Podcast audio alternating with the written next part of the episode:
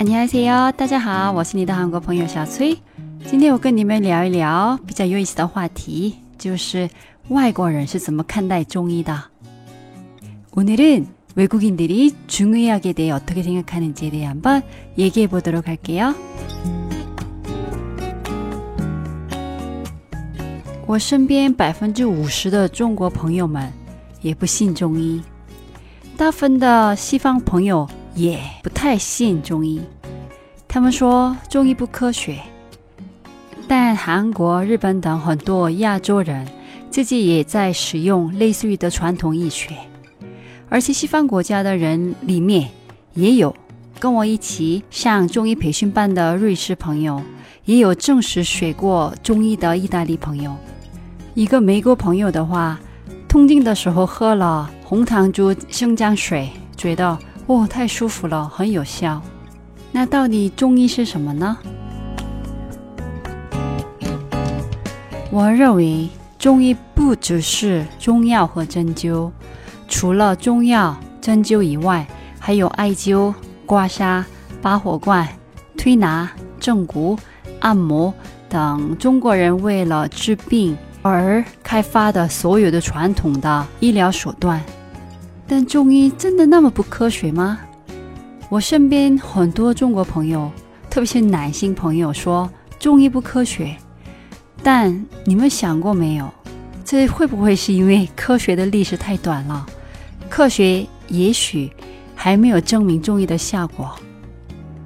你们还记得在全世界引起很多人死亡的？甲型流感病毒就是 H1N1，当时最有效的药叫 Tamiflu，打飞的主要成分就是八角茴香，也就是中药药材。而且2017年拿诺贝尔医学奖的人就是三位美国教授，他们研究出来生物钟 （biological clock）。他们说，不管是人、动物和植物的细胞里都有生物钟。这是不是听起来耳熟？中国老人经常说：“哎呀，最好是晚上十点以前就睡。”为什么呢？因为肝胆在晚上十一点到三点是最佳排毒时间，废旧的血液需要淘汰，新鲜血液需要生产。这样第二天早上起来才状态好。类似在中国连普通老百姓都知道的常识，二零一七年拿了全世界最先进的奖，而且是美国教授们拿的。早就很多西方国家也开始关注针灸，他们说代替医学。有些著名的演员，还有讲医学的美剧里面。也慢慢开始关注了，但还是很多中国朋友们说中医不科学。虽然我个人还是比较喜欢中医，但我也不能盲目的去信。我自己也分析出来了中医和西医的优点和缺点。西医的最大的优点肯定是动手术治疗外伤。被断的、被碎的、破的等等的，还有种牙等的牙医、脏器移植、食管婴儿等等的开刀的所有治疗手段，西医就很先进。第二个最大的优点就是可以通过体检，可以判断实际情况，检验治疗的效果，但也有很大的缺点。第一，他们大部分治疗局部症状，而且不治疗病根。头痛、腰痛，要不给病人止疼药，或者直接不让神经感觉到疼痛，所以经常动手术把让你痛的地方切掉。第二，过度治疗，经常动不需要动的手术，比如美国明星。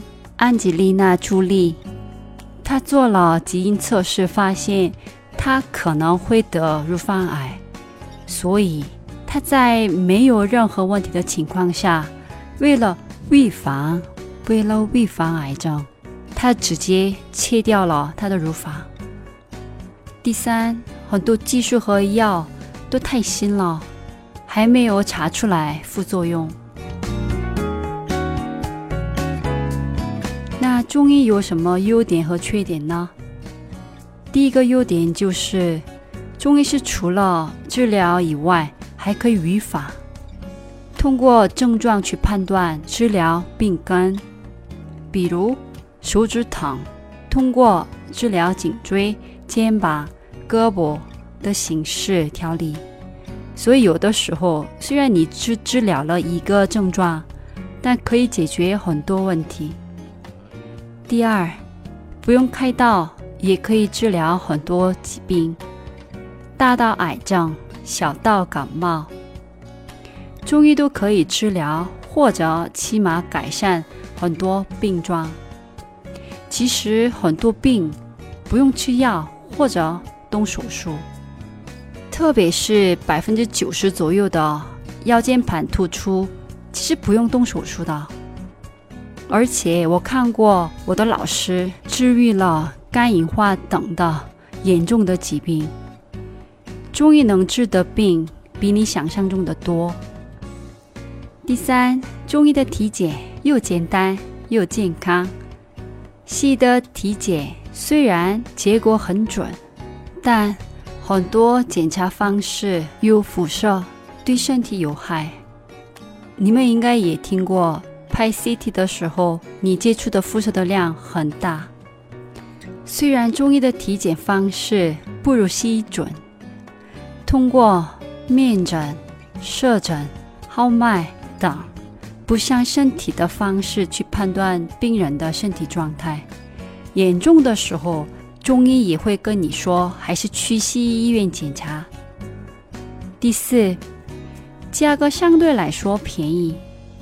中医的体检不需要付钱，而且治疗过程当中可以同时调理很多地方，所以费用来说比较划算。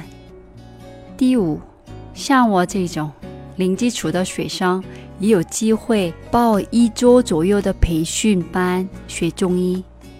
韩国就没有这种针对老百姓设计的韩医培训班。虽然有这么多优点。但中医的缺点也不少。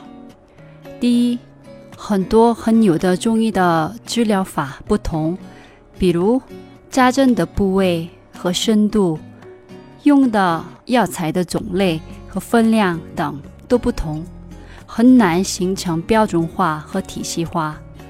有的时候，连零基础的人也可以简单的学习和使用。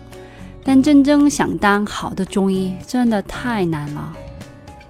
第二，中医讲的气、经络等很多中医的东西是看不到的，所以很难说你们是怎么治了这个病。第三，有一些中药药材在种植的过程当中用了不少的农药，而且人工种植的药材的效果。确实不如以前那么好。第四，学习时间相对来说短一点的人也可以看病，所以有一些看病的人的水平可能也会低一些。长话短说，中医帮助身体自己去治病，其实是一个很酷的一门医学。除了中国以外。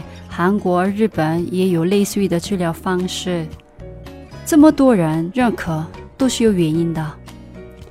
而且我觉得中医最伟大的一点就是，医生从推拿、按摩到针灸、艾灸，病人需要什么都亲自动手治疗。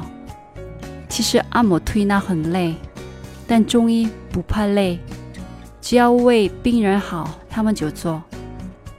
但是因为很难标准化，培养一个好的中医很难，而且研究结果也比较少。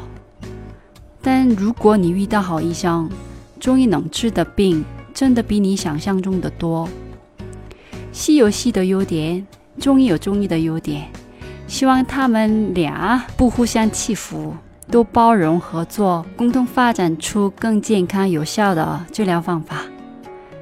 我是零基础短期学中医的一个普通的外国人，也不是什么医生。